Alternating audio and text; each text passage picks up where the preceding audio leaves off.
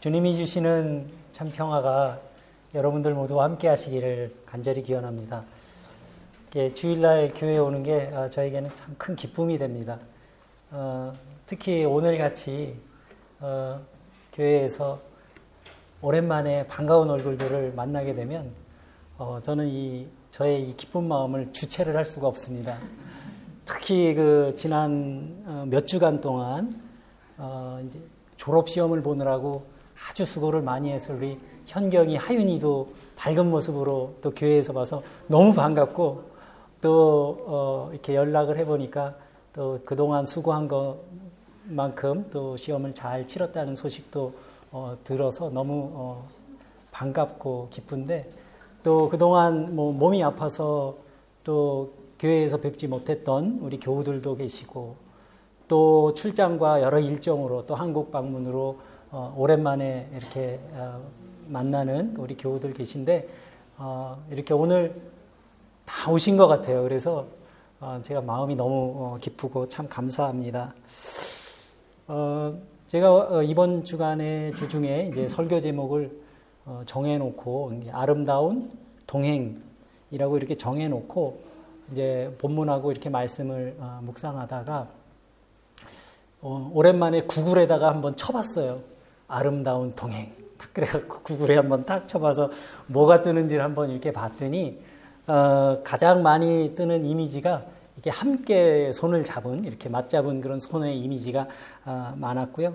또 같은 제목의 그런 시도 여러 편 올라와 있는 거를 볼 수 있었습니다. 그리고 마침 어저께는 부부의 날이었다고 그래요. 저는 그런 날이 있는지도 몰랐는데 또 부부의 날이었다고 해서 그런 또 의미가 있더라고요. 이렇게 동행하는 그런 의미가 있어서 제가 좀 놀라웠고, 또 동행과 관련된 그 제목의 그 노래도 여러 편 올라왔습니다. 여러분들 혹시 최성수라는 가수를 아십니까? 아세요? 워낙 오래된 세대라 이런 이야기를 자꾸 하면 저의 이미지가 노인 쪽으로 가까우신데요. 제가 잘 압니다만은 아주 제가 오래전에 좋아했던 그런 노래인데 그게 이렇게 올라오더라고요. 그래서 봤더니 1983년 노래더라고요. 그래서 아마 여기 우리 젊은 분들 가운데는 들어보지 못한 노래일 수도 있고, 우리 청소년들은 뭐야 그런 노래가 있어 뭐 이렇게 생각할 수도 있겠다 생각이 들었는데, 제가 설교를 준비하면서 오랜만에 이 최성수가 부른 동행을 한번 들어봤습니다. 근데 듣다가 후렴 부분이 제 마음에 와서 이렇게 닿더라고요. 그래서 제가 그 후렴 부분 읽어드릴게요. 부를까요? 누가 나와 함께 울어줄 사람 있나요? 누가 나와 함께 동행이 될까? 사랑하고 싶어요. 빈 가슴 채울 때까지. 사랑하고 싶어요. 사랑 있는 날까지.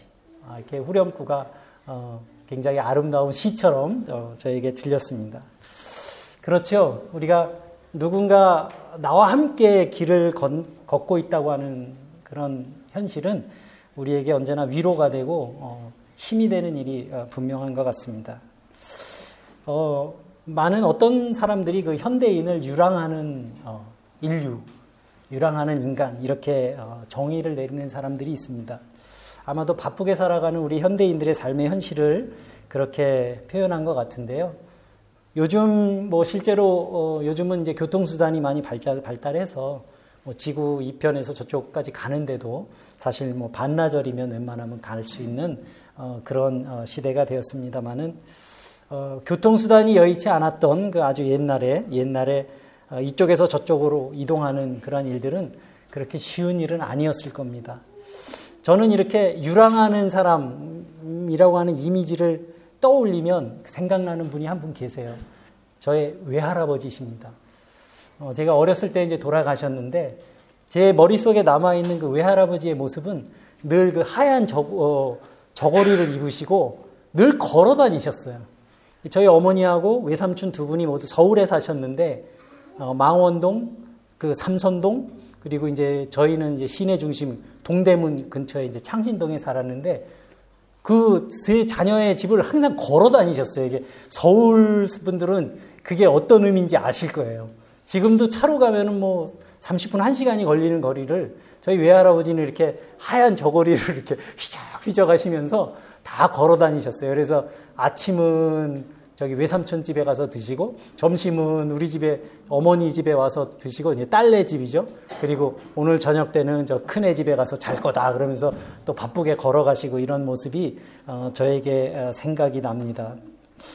제가 그렇게 늘 걸어 다니셨던 그 외할아버지 생각을 하게 된 거는 이 오늘의 성경 본문하고 좀 관계가 있습니다. 오늘 이 성경에 기록된 이 사도 바울의 삶이 그랬어요. 이렇게 마땅한 교통수단이 없던 그런 시대에 이 사도 바울은 먼 곳을 걸어다니면서 복음을 전했습니다. 그래서 그 사도 바울의 그러한 삶의 모습이 정처 없이 떠도는 그런 유랑인의 삶을 담지 않았나, 그런 상상을 해봤습니다. 사도 바울은 우리가 사도행전을 보면은 모두 세 차례의 그 전도 여행을 다녔는데, 그 사도 바울의 그 동선을 따라서 우리가 지도를 그려보면 실로 엄청난 거리입니다. 오늘 그 주보 표지에 제가 사도 바울의 그 전도 여행의 루트를 한번 실어봤는데요. 이런 거리를 뭐 자동차를 타고 한 것도 아니고 말을 타고 다닌 것도 아니고 바울은 모두 걸어 다니면서 오직 복음을 전하기 위해서 이 길을 다 걸어 다녔던 그런 루트입니다. 그리고 이 사도 바울은 어떤 한 도시에 가서 막 복음을 전해서 사람들이 복음을 받아들이고 또 그곳에 교회가 세워지면 또 거기에 정착하지 않고 또 다른 곳으로 떠나고 했습니다.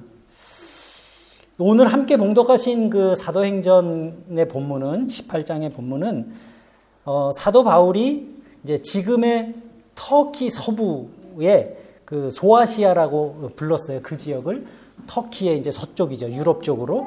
거기를 그 소아시아에서 복음을 전하고 있을 때 그 성령의 인도하심을 받습니다. 그래서 환상 중에 마게도니아 사람이 와서 우리를 도우라 하는 음성을 듣게 돼서 그 선교의 지평을 이제 그리스로 확장하게 되는 그런 때의 이야기입니다. 그래서 이제 사도행전 16장의 말씀을 보면 그 과정이 잘 기록되어 있는데 16장 11절에 이렇게 기록되어 있습니다. 드로아에서 배를 떠나 이튿날 네아폴리로 가고 거기서 빌립보에 이르니. 여기서 이제 드로아는 지금의 이제 터키 서부에 있는 작은 도시이고, 이 네아폴리는 그리스 북부에 있는 항구 도시입니다. 그러니까 이 사도 바울이 아시아 대륙 끝에 있었던 이 드로아에서 네아폴리라는 항구 도시를 통해서 유럽 대륙에 첫 발을 내딛게 되는 그런 순간을 기록한 겁니다. 그리고 이제 거기서 멀지 않은 빌립보로 가서 그곳에 빌립보 교회를 세우게 됩니다. 이것이 성경이 기록하고 있는 유럽 선교의 시작입니다. 그런데 이 유럽 선교의 첫 발을 디딘 그 바울의 그 전도 여행은 그렇게 순탄한 일정이 아니었습니다. 사실 순탄하지 않았다고 이렇게 표현하기보다는 이 복음의 불모지였던 이 그리스에서 사도 바울은 가는 곳마다 큰 어려움을 겪었습니다. 감옥에 갇히기도 했고요. 데살로니가에서는 유대인들의 박해를 받았습니다. 그래서 박해받는 사람들을 피해서 베레아라고 하는 곳으로 갔는데 유대인들이 거기까지 쫓아와가지고 바울 일행을 괴롭혔습니다.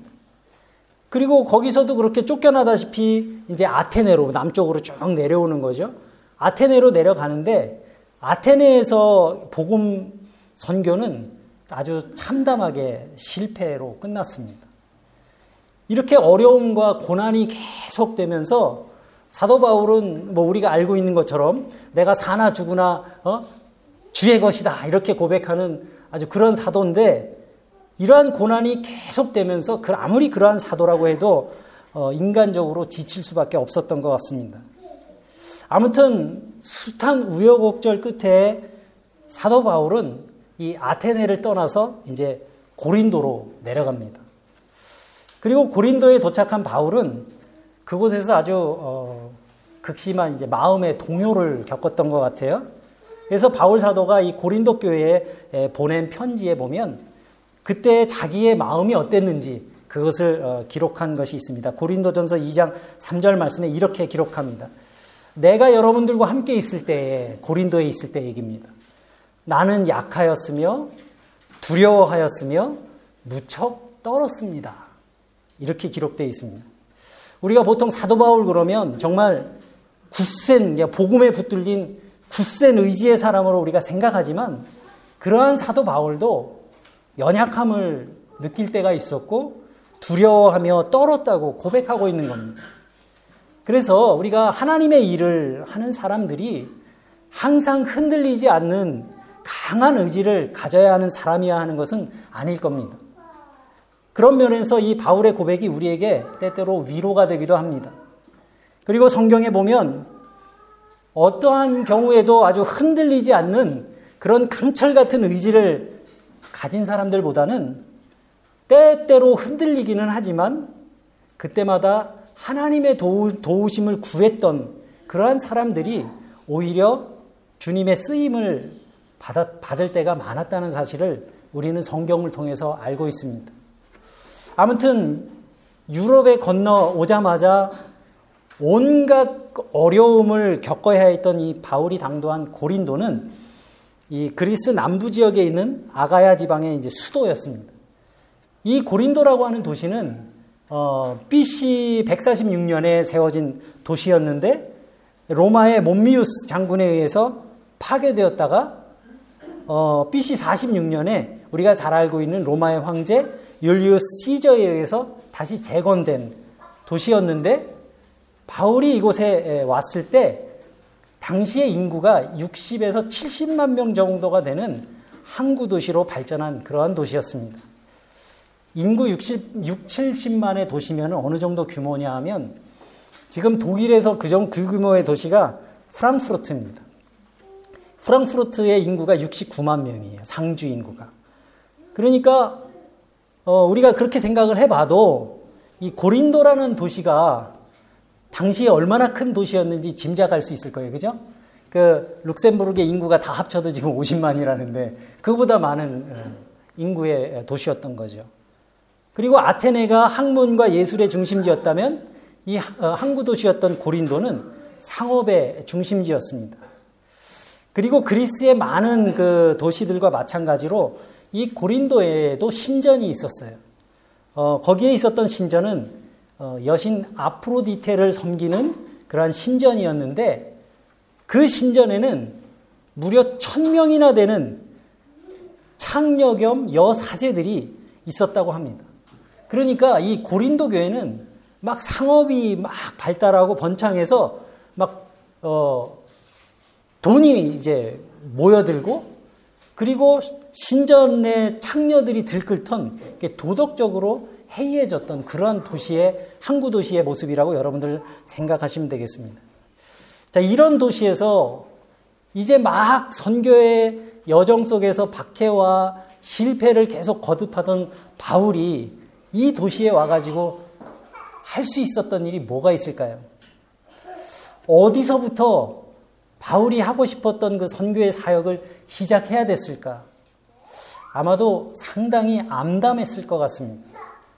하지만 우리가 성경 말씀을 읽을 때 항상 염두에 둬야 되는 것이 하나 있는데 그것은 하나님이 일하시는 방법에 대한 것입니다. 하나님께서는 당신의 종들에게 어떠한 일을 맡기실 때 꼭 그 필요한 환경을 만들어 가시고 또 무엇보다도 그 일을 돕는 사람들을 함께 예비해 두신다고 하는 사실입니다. 하나님께서는 그 도시에 브리스길라와 아굴라라고 하는 부부를 예비해 놓으셨어요. 아굴라는 이제 남편이 이름이 아굴라인데 이 아굴라는 이제 터키 북부의 흑해 지역에 있던 본도 출신의 유대인이었습니다. 그런데 로마에 살면서 천막 짓는 일을 하면서 살던 사람인데 이 로마에서 기독교 박해가 있었던 클라우디우스 황제 시대에 유대인들을 다 로마에서 추방했어요. 그때 이 부부도 로마에서 이제 추방돼서 아마도 이제 고린도로 이주하게 되었던 것 같습니다. 그냥 우리도 이사 많이 하는 사람들이라 잘 알죠. 그냥 이사해도 참 쉬운 일 아닌데 우리 박소영 자매님 어때요? 이사 쉬워요? 아이고 이사 또 하라 그러면 하겠어요? 이제 다시는 안 하지 이사 한번 해보면요. 그만큼 이사하는 일이 쉬운 일이 아닌데 자기의 생업의 그 터전을 다 놔두고 뭔가 낯선 도시로 떠나야 한다는 것은 이 부부에게도 아주 큰 시련이었을 겁니다.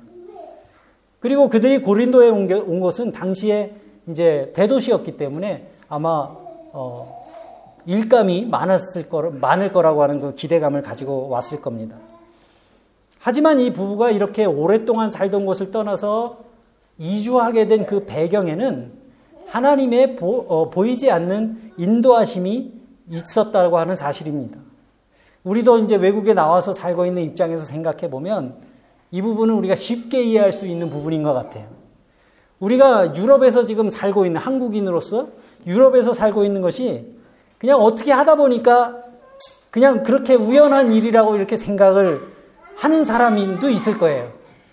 그런데 그 과정에서 하나님의 인도하심이 있었다고 믿고 살아가는 사람들이 받아들이는 그 하루하루의 의미는 아주 하늘과 땅 차이일 거라고 저는 생각합니다. 그리고 그렇게 믿음의 관점에서 우리의 삶을 돌이켜 볼 때 우리가 감당해야 될 사명도 발견할 수 있게 되는 거죠. 이러한 시각이 우리에게 필요하고 또 믿음의 관점에서는 매우 중요한 일이기도 합니다. 그리고 우리가 살다 보면 우연처럼 만나는 그런 만남이 사실은 필연일 때도 참 많습니다. 사도 바울에게 이 부부와의 만남도 그랬습니다. 마침 사도 바울은 랍비 교육을 받을 때 천막 만드는 기술을 배웠어요. 랍비 교육을 하면서도 직업 교육을 시켰던 겁니다. 바울은 이 낯선 고린도에서 이미 복음을 영접했던 이 브리스길라와 아굴라 부부의 집에 머물면서 그들과 함께 일을 하면서 지내게 되었었던 겁니다. 그래서 주중에는 천막 만드는 일을 하고 또 안식일이 되면 회당에 가서 복음을 전했습니다.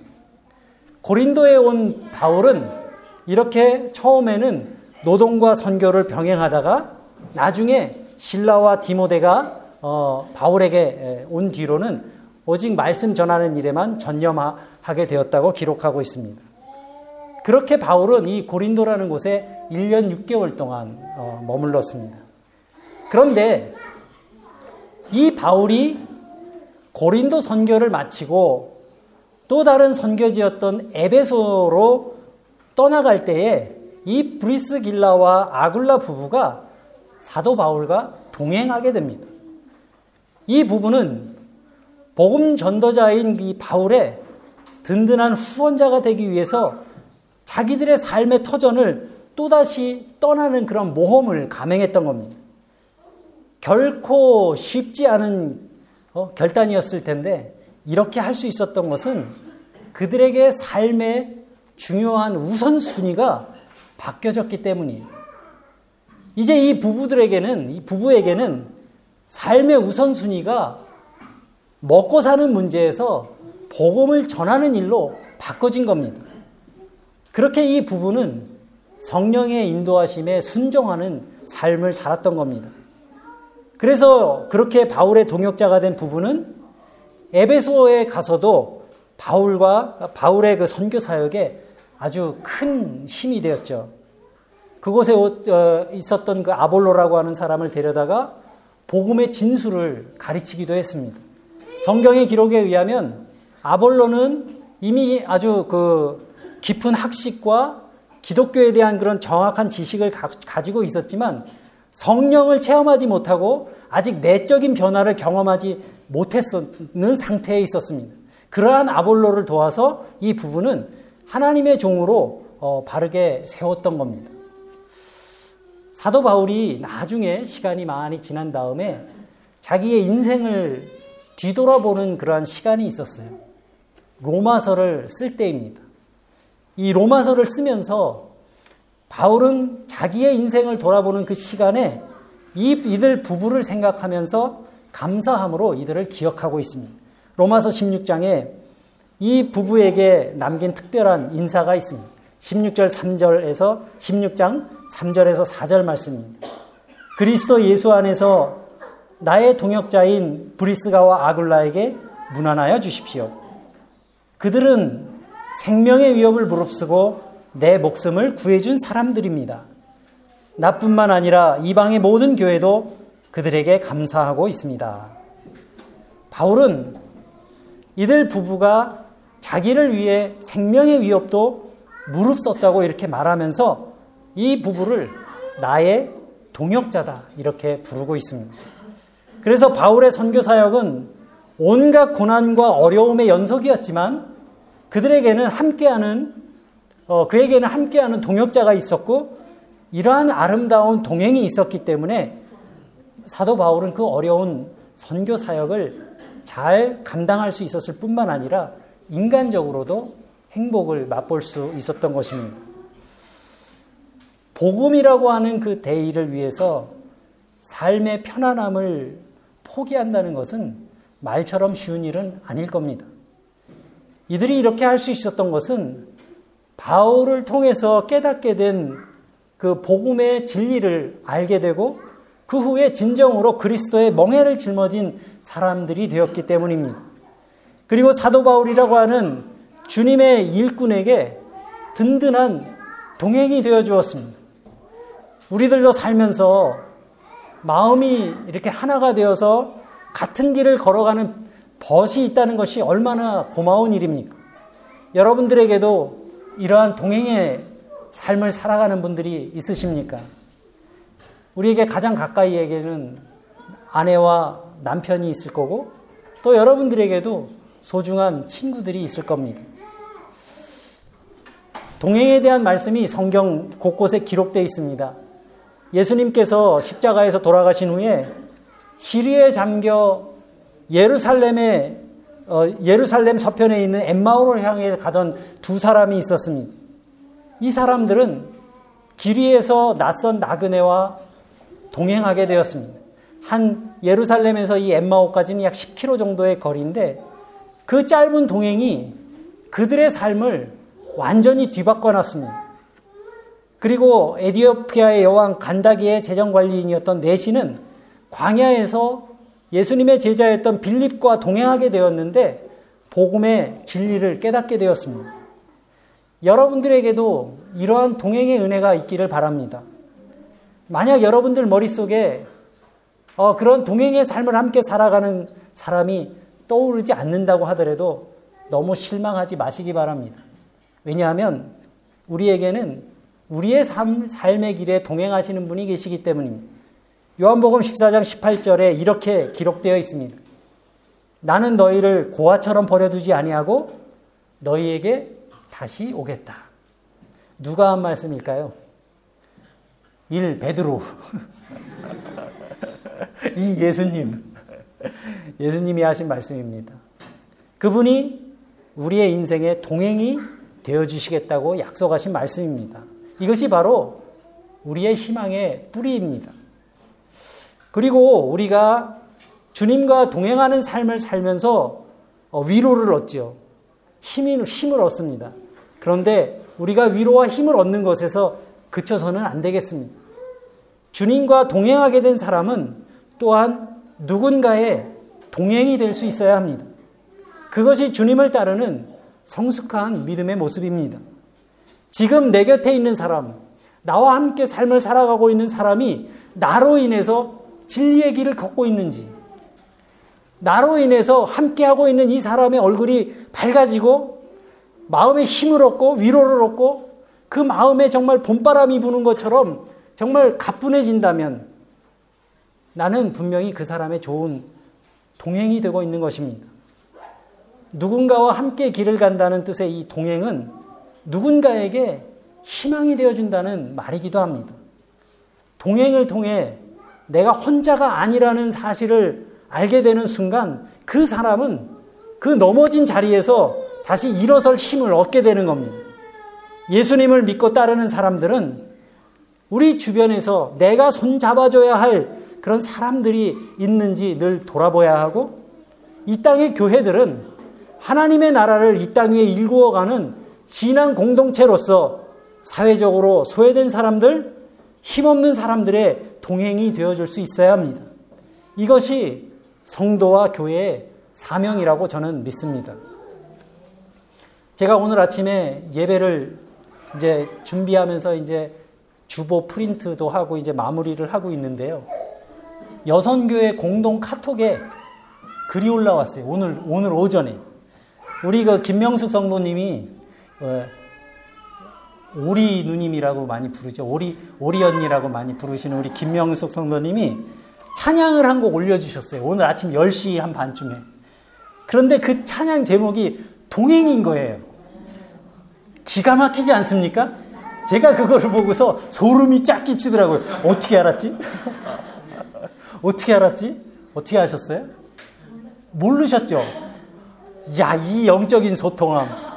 저는 깜짝 놀랐어요. 그래서 그 올려주신 그 찬양을 들어봤어요. 그것도 역시 30년 이상 된 노래인 것 같더라고요. 저한테는 아주 잘 친근하게 들리는 그런 노랫말이었는데, 그래서 노랫말이 좋아서 그걸 저 가사를 제가 적어왔습니다. 최미라고 하는 찬양 가수가 부르는 곡인데요. 제가 제목은 동행입니다. 제가 읽어드리겠습니다. 지나온 나의 삶 되돌아봅니다. 짧지 않은 시간들 참 많은 걸 했다 생각했는데 모두 당신이 하신 일입니다. 쉼없이 달리고 지쳐 쓰러지고 때론 뜨거운 가슴 불태우며 내 작은 그릇을 넘치도록 채우시는 주님을 느낄 때 주님 주셨다 고백합니다. 내 삶의 평안함, 오직 주님만 나의 삶 속에 드러나길 원해요. 지나온 삶을 돌이켜보니까 내가 살아온 삶의 길이 주님이 동행해 주신 삶이었던 것을 고백하는 찬양이었습니다. 어쩌면 여기 있는 우리들 모두 그러한 아름다운 동행이 필요한 사람들인지도 모릅니다.